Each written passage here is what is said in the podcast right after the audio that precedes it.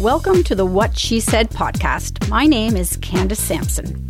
I am currently in the middle of divorce proceedings, working towards my psychology degree, dating for the first time in 20 years, raising three teenage girls, a senior dog, and two guinea pigs. And in the middle of all this, I thought it would be a good time to buy the What She Said media property. What could possibly go wrong? I've been in the trenches with women across Canada for over a decade now, oversharing on the Yummy Mummy Club, Life in Pleasantville, and on all my social media pages, and I totally do it for the gram. And now I'm coming to you on the radio at 1059 The Region and on this podcast. Apparently, I have a lot to say. So let's get rolling. Being a surrogate for another woman is perhaps one of the most selfless things one person can do for another, which is probably why you don't hear a lot about surrogates. They're out there, but they're rare. If I'm honest with myself, I don't think I could do it. I don't know how you could get past that connection you would feel carrying this child for nine months. It's certainly something that psychologically you need to be very prepared for. I recently had the opportunity to interview Wendy Romanko, uh, for the podcast, and she is just absolutely amazing.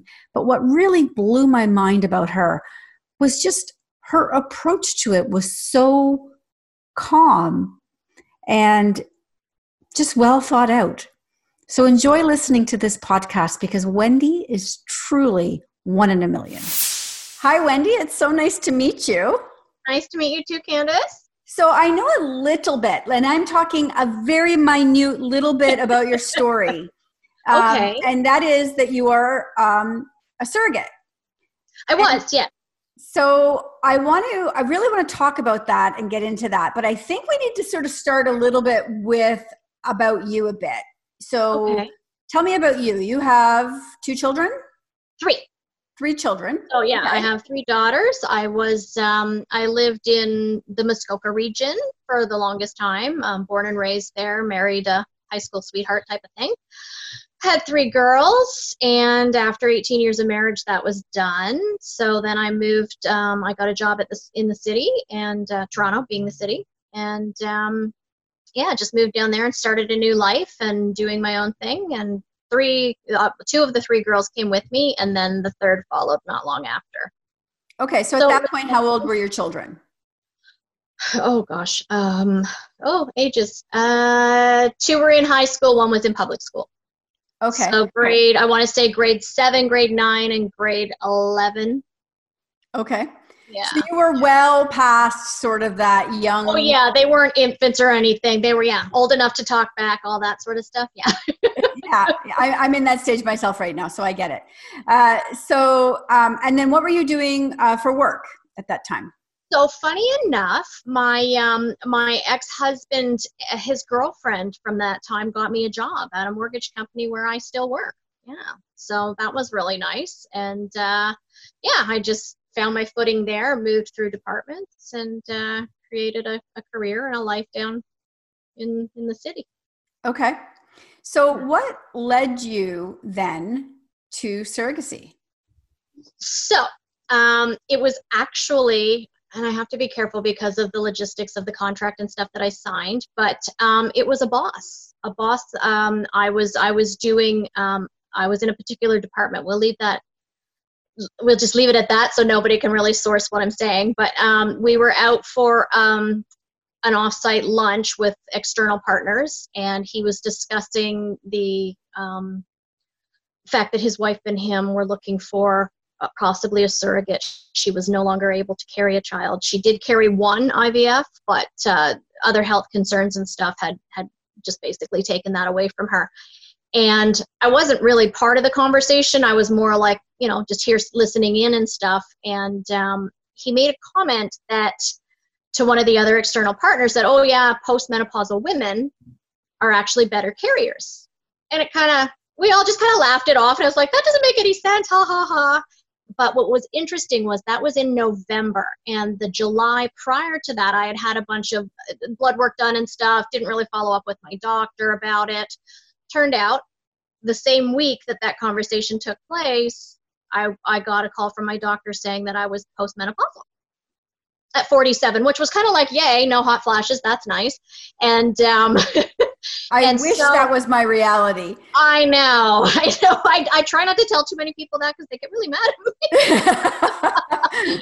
but um, yeah, so I thought about it for about a week because at first I was like, oh, you know, this is the universe speaking to me and I should be, you know, this is what I'm supposed to do. I wasn't in a relationship, wasn't really using my uterus. So, you know, um, and I waited about a week and then I had an opportunity to speak with him and I just said, you know, if if you guys are looking for candidates, I'll throw my hat in the ring. We'll see. I, I, may not. I said I might be too old. I might be too, you know, there might not be enough parts working that need to be working, all that sort of stuff. And, um, you know, when he picked himself up off the floor, he spoke to his wife about it and stuff. And it was actually, it was funny because we had to kind of rush. My oldest daughter was getting married. Um, in like a year and a half from then and i had to make sure that the timing was right. So we did we did all the preliminary testing and stuff. I passed the psych eval which a lot of us were surprised. And uh, it was interesting though. It's a very interesting process because well, that's that's really actually what i would like to delve into a little bit here yeah, with this. Let's yeah, talk about that process. You have you, so you said you have to do a psych evaluation you do so so the first thing that happens is you you meet with the doctor at the fertility clinic. And he was he was this like crusty old guy and and very straightforward very blunt and he he basically interrogated me and said you know why would you do this? Why would you offer to do this? You know you don't get paid in canada. And that's the thing that seems to that's my one sticking point with doing this is a lot of people can't understand that there wasn't any monetary motivation well, there's no way you did it for free. There's no way you did it for free. You had to have gotten paid. It's illegal to be paid in Canada. You cannot be paid for surrogacy in Canada. There are agencies that get paid, but for like baby brokering, like they do in the States and stuff, you can't. It's just, you can't. So, and not that I would have anyway. That was, so when the, the doctor was interviewing me and said, you know, like, why would you do this and stuff? And I said, well, you know, they, they really love children. He would, he would tear up when he would speak about his daughter Mm-hmm. And I thought, you know what? Every daughter should have a father that that you know in love with them and such a good role model and just it was beautiful. So um yeah, so we did the interrogation and I just said to him, I said, you know, to me it's more like organ donation really or bone marrow transplant. I have it, they don't, they need it, good comes out of it. Why wouldn't I? And um, it just kind of evolved from there. And and he actually yes i remember him saying to me that's a good answer. So yeah so we moved forward with the, the psych evaluation and then there was like all the medical history and stuff and i had to fill out document after document after document lots of blood. They took a lot of blood. I remember the first time i went to the clinic to take blood i thought i was going to pass out because she kept she just kept digging vial after vial and putting them in this little cart and i'm like are, are you just looking for the right size and she's like no no these are all for you and and then i laid down so, so. i imagine i imagine that there are a sort of i guess maybe no goes like if you had a extensive history of drinking or any sort of addiction yeah, yeah. Yeah. And that's what all the blood work and so had there been sexually transmitted diseases or blood blood anomalies anything like that um, genetic issues too i'm sure. Um, so it was very strange because you know there was a lot and a lot of testing and that sort of thing. And i was actually surprised medically that i passed because i'm old like i mean i was 47 so in, in all reality baby bearing wise it's like you know i'm sure there's a lot of younger people that could have done this a lot easier. Um, but i had always kept in the back of my mind that whole oh well you know the doctor's thing said that a postmenopausal woman carries easier because her her hormones don't interfere blah blah blah. Now the interesting thing is and i'll skip to the very end after the baby was born and such the the obgyn we were discussing that conversation and how I had said, you know, I, that was kind of the whole catalyst for me all volunteering. And she and the mother both looked at me like I had three heads and said, "That's that that never happened. That conversation never happened." so I don't know where the where the dad got it from. I don't know if it was just a weird thing that stuck in his head, but everybody kept saying, no, that's not true. And she said, actually, your blood pressure was really high during a lot of the testing, and I didn't think you were going to make it, and I didn't think the baby was going to like survive and stuff. So it was a really interesting, wow. and I mean, that is really skipping ahead, but I still contend that my blood pressure was very high because I sat in the waiting room for three hours and it made me irritable. But um, we'll just go with whatever. so let's. Uh, okay, so I want to make sure that we're clear on this. There, it, it, it, you actually postmenopausal women are not actually better carriers. From a doctor, from the doctor after the fact said no. But okay. I mean, there, I have no medical expertise. I have no medical background. I only have my personal experience. So clearly they can. you right. know, in all in all reality, because that's what I, I I think that's what kind of started it when we when we kind of went down that rabbit hole is after the fact. I said, you know, more women like me should do this because they don't have a family that they're raising. They don't have you know a partner maybe there's nothing you know they've got a career so they don't need to do it for money i i always my my biggest problem through all of this was and this is very judgmental and I get it, but anyone who would carry a child strictly as a commodity, I, I don't feel that that's a good environment for a little soul to grow in. That's just not, I can't see how, you know, that I can't see that's healthy. I, I, but what about the expenses that come up through the pregnancy? Just natural expenses. Are those yeah. covered? so so here's the thing so i had a full-on contract um, one one of the main things was i wasn't allowed to post on social media about it which i understand they're very private people and of i of course not um, so there was a there was an allowance for they did have to pay for the lawyer that i used i mean they got me the lawyer. I didn't really care about getting a lawyer. I was willing to just sign anything. But um, and it, that that in and of itself was interesting. So they paid for a lawyer for me and um, we did it all over the phone. So it was kind of funny because we were she was asking me all the questions and we're whipping through everything like if something happened to me um, and i was in a vegetative state or something. Did i want them to keep me alive if it meant that the baby would survive. And i said well of course that's kind of the whole reason. She's like yeah but you got to think about your family and what about your own children? And i'm like they know why i'm doing this. So if something god forbid happened and i was going to die you know, but carry the baby to term, yeah, keep me in a coma, whatever, do it. So yeah, so she was she was uh it was it was interesting to work with her because she's like, I think we whipped through it in an hour, the whole contract, and she's like, This is the fastest I've ever been through. But I was very set. I had amazing support. I know a lot of my friends and families were very, very worried about me, but I had a lot of really good support through it. So I never felt like I couldn't do it. Um, until the day I found out I had to put needles in my stomach, that was the day that I, I went, oh, I can't do this. And I remember bawling hysterically and, and, calling a girlfriend and saying, you know, I can't do this. I have to tell this family. I can't have this baby for them. And she's like, How big are these needles? I'm like, Well, they're not big, but I have to like stab myself in the stomach every day. And nobody told me about that. They told me about the ones that go in my butt, but they didn't tell me about the ones in my stomach and that I'd be doing those alone. And I was, it took me a good 15 minutes to get up the courage to do it and then i did it and it was nothing. It didn't even hurt. So, so then i felt stupid. what's what's in these needles? Are they hormones? So the first the first set of needles were something called lupron and it was basically to i think to make sure that my uh, hormones and stuff were were not going to interfere with anything. I could be wrong again. Um, and then i had to take progesterone shots in my butt because the um, obviously my my lining was a little thin. They had to get my cervix ready to carry another baby that sort of thing. So it was um, it was a very interesting process.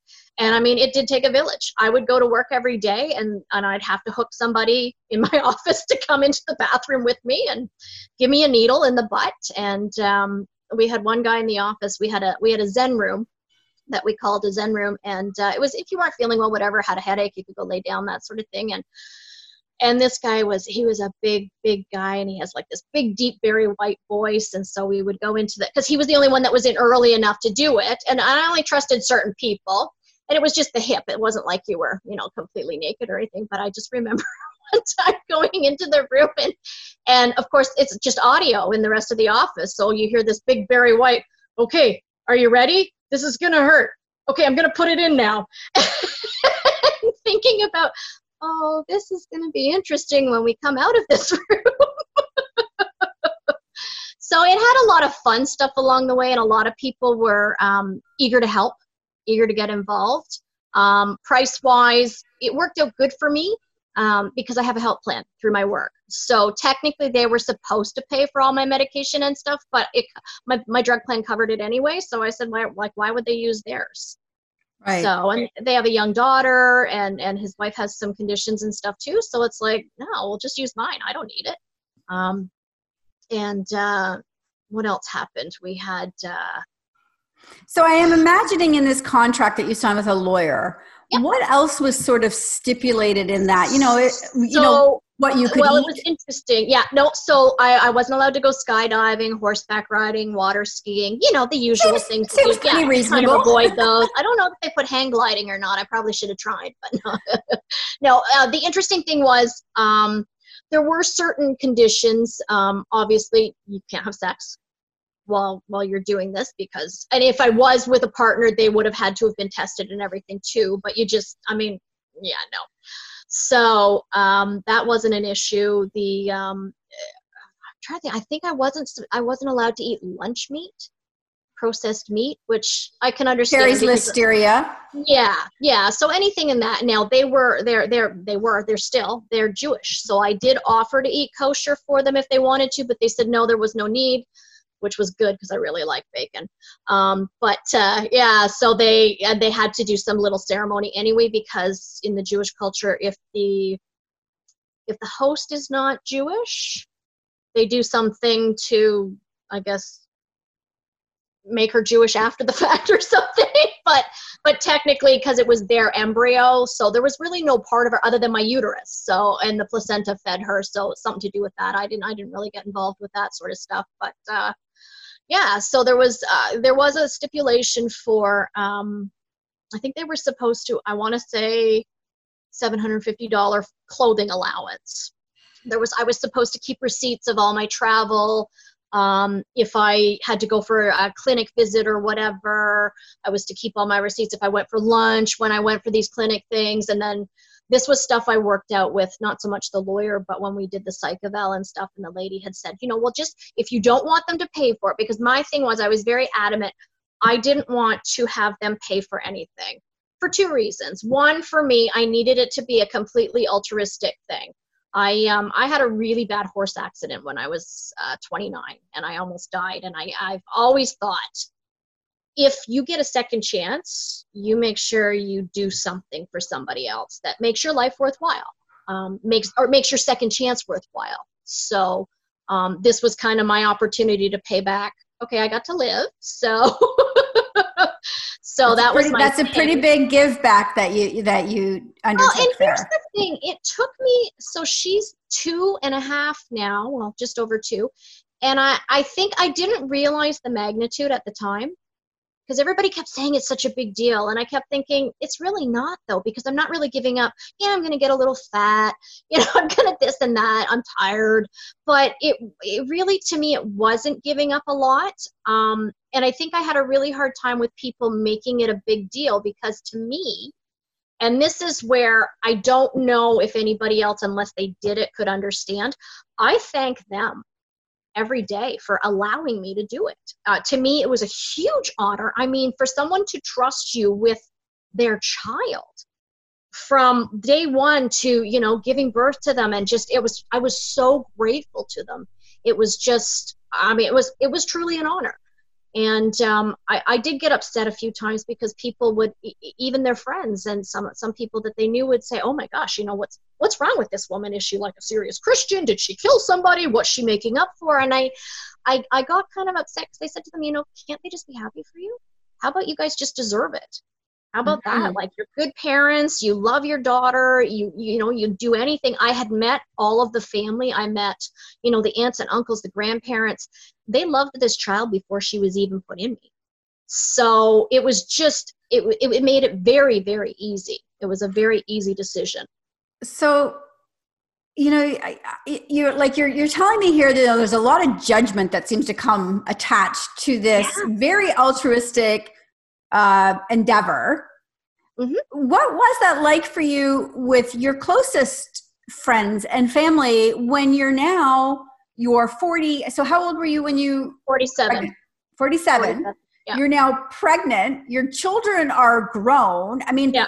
what did what did your children think what did your your parents or your siblings think well so it was funny because um I have one really good well, I have a lot of good friends, but I had one really good friend that she she was my rock through it in terms of uh, she got me into well, i don't know if anybody else is gonna on this in the podcast i'll read this book the four agreements. And it is a phenomenal book. It's very small but i had always she pushed me and pushed me pushed me to read it. So she was always kind of my she was my rock in terms of keeping me accountable to the four agreements. So she was the one when I was bawling, saying, Oh my God, I can't do this because I have to tell this poor family I can't carry the baby because I have to put needles in my stomach. And she said, um, In the four agreements, you must be impeccable with your word. And I went, Oh, you bitch.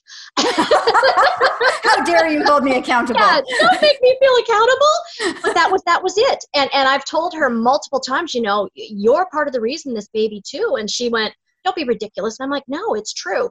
So I think the part for me that was uh, so my oldest daughter, when I told her, cried because she thought it was beautiful. My middle daughter, her exact words were, Mommy, sometimes you're a little too generous with people. and the third one was like, all right, I guess that's what you're going to do. so that was it. My mom was terrified um, she was very worried about me you know losing my life being being in danger that sort of thing but she was very behind me too she was quite fair excited. concerns from a mom of course of course yeah so she was very concerned but she I think she knows me well enough. And I kept saying to her, Well, you're the reason I'm doing this. And she went, Pardon? And I said, You always taught me, you know, if you can help people, you should help them. So, yeah. Oh, that's wonderful. What a yeah. wonderful testament to your mother. yeah. So, I mean, in the, it, it was, it, it was nice. The concern was nice. The judgment, not so much. Um, but I had fun with it too because I didn't tell a lot of people. I mean, everybody in our office knew the good thing was we're a very progressive office and we're a family. So before this all went out, um, we talked to HR, we talked to the president of the company. They were very, very supportive. Um, they, you know, they, they had to follow their little tick list and make sure that I, I didn't feel coerced into it. And I'm like, like anybody who knows me, no, I don't get coerced. Sorry so um, yeah it was and it was nice because i got to i got to develop a real relationship with the mom. They came to every appointment with me. You know the dad got to see the belly a lot more than she did but we we started doing i had her send me videos on on whatsapp.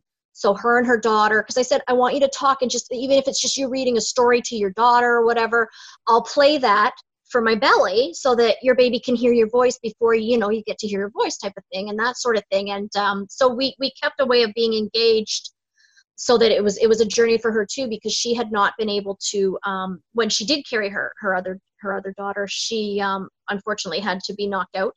So she was never through a live birth that sort of thing. So that was the one thing when we were meeting with all the doctors to say, because I didn't realize this is a big thing. They have nurses that are specifically for surrogacies and and they go through everything with you and they coordinate and you know what Wendy, do you want somebody in with you? Do you want to have, you know, you you can have your own support people? And I said, Well, no, the parents will be coming in. And they went, Well, no, no, they're for the baby. And I said, Well, they can be there for me too. Mm-hmm. But and to me it was creepy. Like, why would I bring and, and the family, they were so wonderful. They said, you know, do you if you would rather like if you'd rather we weren't there in the delivery room we totally understand and if you want to have someone in your family or friends come and i'm like no this is your like you don't have strangers into somebody's baby like that's just weird so yeah so that was and it was really nice because they got to be with me through all 19 hours of labor that was fun yeah yeah that part I didn't like so much. Uh, turns out 23 years between births is um, like doing it all from the scratch. Hard on the body, I suspect. Apparently, yeah, yeah. And I, I, I said to one of the nurses, like, "Am I just a wimp? Because I don't remember it hurting this bad." And she's like, "Oh, honey, that's a long time." when I was when I was pregnant with both of my daughters, you know, I knew in my heart, I knew before I took that pregnancy test that I was pregnant. And that bond the bond is is it's it's you know it's innate it's you can call it whatever you want. Primal. It's primal it's, primal. it's there. Yeah. Yeah. What was that like for you? So I think for me, from day one, I had always gone into this thinking if it's not meant to be, it will stop early. Something will happen. I won't pass the testing. I'll have you know blood anomaly or something. The IVF just simply won't take. I always went into it with that mindset of if it's meant to be, it's going to work. If not, there's no way, you know, we're all going to go through this for something horrible. Um, and the family had had a very hard time with, they were always expecting the worst. So it was, it was, it was a real challenge to sometimes be around them because they, you know, they were constantly every appointment they're waiting for the bad news because that's all they've been used to. Um, there was a few times like after i had the ivf well first when we went to do the ivf it was really nice because the mom got to come with me so that was awesome. And oh actually prior to that we had to do some other testing and it turned out they found um, they just saw a hysterogram and i had a polyp somewhere in there in the oven. And so we had to have that removed before i could have the baby because uh, put in because there was a possibility it could cause um, a miscarriage. So I've always looked at it that, you know, I don't know what that polyp was. I don't know what it would have developed into, but how do I know that's not the trade off? That, you know, they got rid of that for me. I gave them, you know, a baby that, you know, so it's almost like a, checks and balances of the scales, which was kind of the way I've always looked at it. Yeah, I had um, a guest once that I interviewed, Kim Smiley, and her expression was, is it odd or God? and yes. that oh that's that, perfect that yeah. expression just sticks with yeah. me because yeah. you know sometimes things just happen at it's the true. perfect moment yeah and we don't know why well and i think when you get a little bit older you start listening you start listening to this i mean it sounds a little out there and i know people are like oh she sounds like a whack but you start listening to the signs you start seeing the things fall into place. And i think if you ignore them for too long i think that's when you live a life of regret.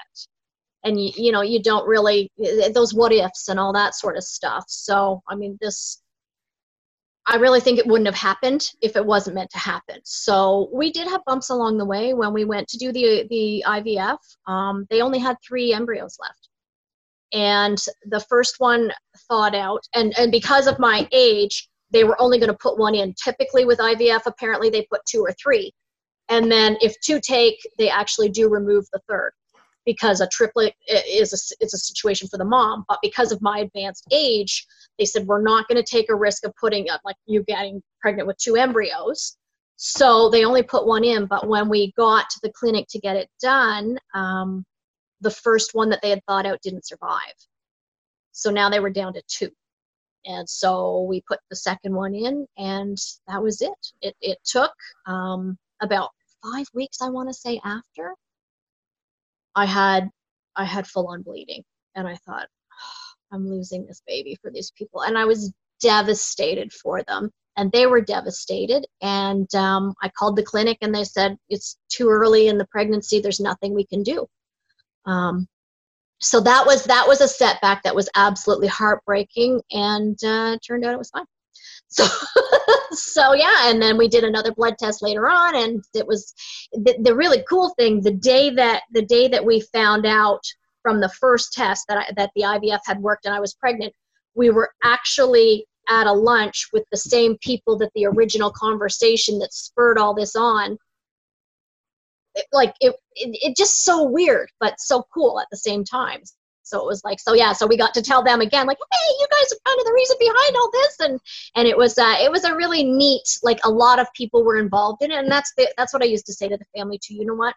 There's so much love there's so much positive people about like helping with this situation. How can it not be successful? So yeah.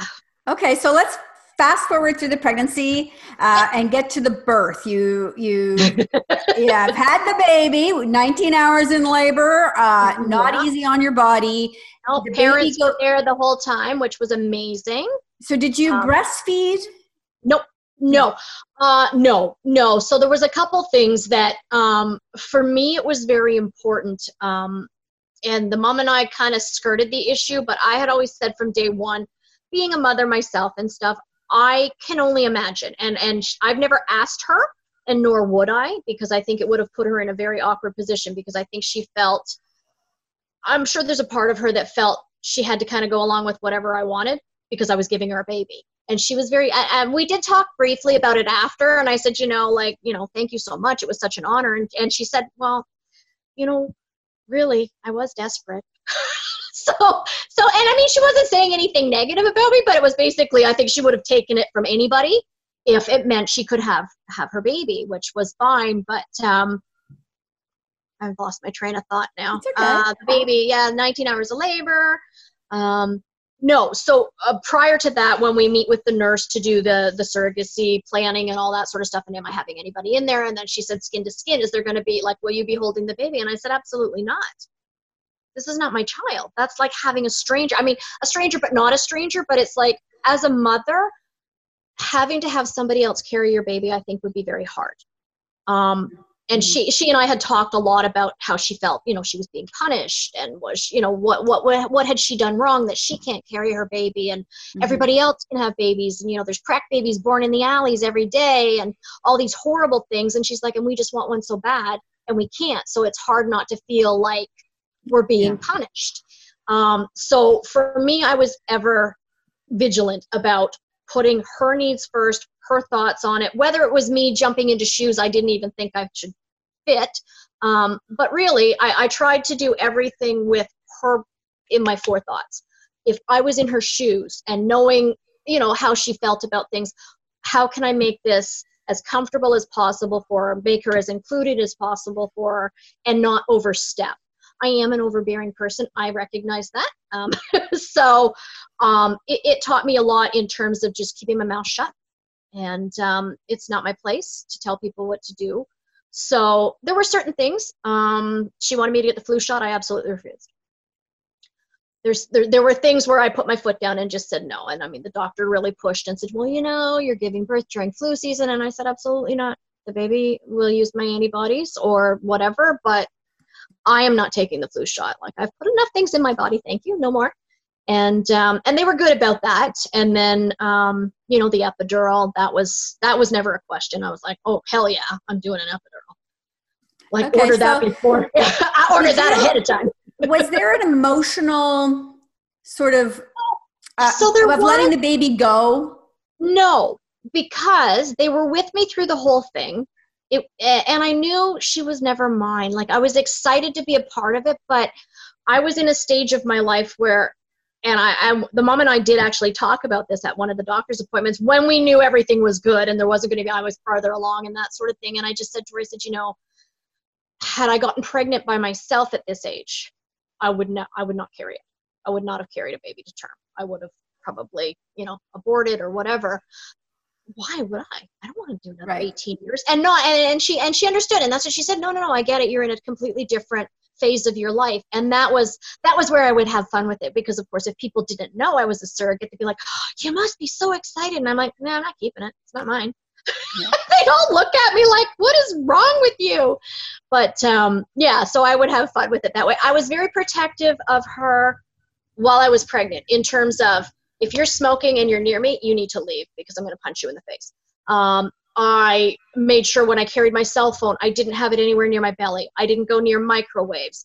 I ate healthy as possible, uh, less processed foods, um, that sort of thing. I go for walks every day, all that sort of stuff. So I, I did make a point of actually being a lot more healthy than I probably would have been if it was just me. Um, so that was kind of neat. But when when it came time to actually like in the room giving birth, just seeing her face when you know when the baby came out she was holding my hand when i was pushing then they handed her the they handed her the baby and i said to her you know i wish in a way we had captured it on camera i'm going to start crying um, but oh when when they met and when she held that little girl and their eyes met it was the most beautiful exchange of love I have ever seen. Like to just see that is um and to have been a part of that, to been you know partly responsible no, it, it, for it's beautiful. Yes and no. To me, I felt very voyeuristic. I didn't. It, to me, it didn't feel right to be in there because it was so personal and so intimate. To me, I and I guess maybe that's where my mind made it easier Um, and not that it was a conscious thought, but I actually did feel like I felt bad that I was in the room. Like this is a very, very intimate moment, and it was so beautiful, and and you kind of feel like you're intruding. Um, so, but I had to deliver the placenta too, so I couldn't leave. so we only we only have a couple of minutes left. So sure, sure. are you yeah. still are you still in touch obviously yes. with this family yes. and you're watching this little girl grow? I am. Um, we've decided I haven't done it yet, but I'm going to either I can't decide whether to do a video or a letter, but I'm going to write her or do a video like snapshot presentation for her of why I chose to do this so that they can play that for her down the road when she's older. And then she'll know. But yeah, I do see her. We go for lunches, we do FaceTime. We, um, yeah, they keep me updated on all her firsts and her pictures and all that sort of stuff. So yeah, it's it's it's beautiful. And I would have been fine either way, to be honest. If they had chose not to, that's okay too. It's it doesn't matter to me. But uh, but yeah, it was it was probably the biggest honor I've had well, you have you have been one of the most delightful people I have ever met. Just so giving and wonderful. And thank you for sharing your story with me and my listeners. Yeah. I, and, and all, honestly, shedding some light on surrogacy in Canada, which I think a lot of people don't know about. So, yeah. Um, thank you for your time today, uh, Wendy. You're I welcome. really, really appreciate it. Yeah, no, this was fun. All right. Good to meet you, Candace. Bye. Bye. What happens when we play outside? We become healthier, both mentally and physically. We become more creative and more focused. We connect with nature, each other, and ourselves. Let's Take This Outside, a new podcast hosted by me, Marianne Iveson, an aspiring outdoor athlete and nature lover. I speak to athletes, outdoor professionals, and scientists about their connection to nature, how it affects their performance, and everyday life. Let's Take This Outside, available on Apple Podcasts, Spotify, and Google Podcasts, and at letstakethisoutside.ca.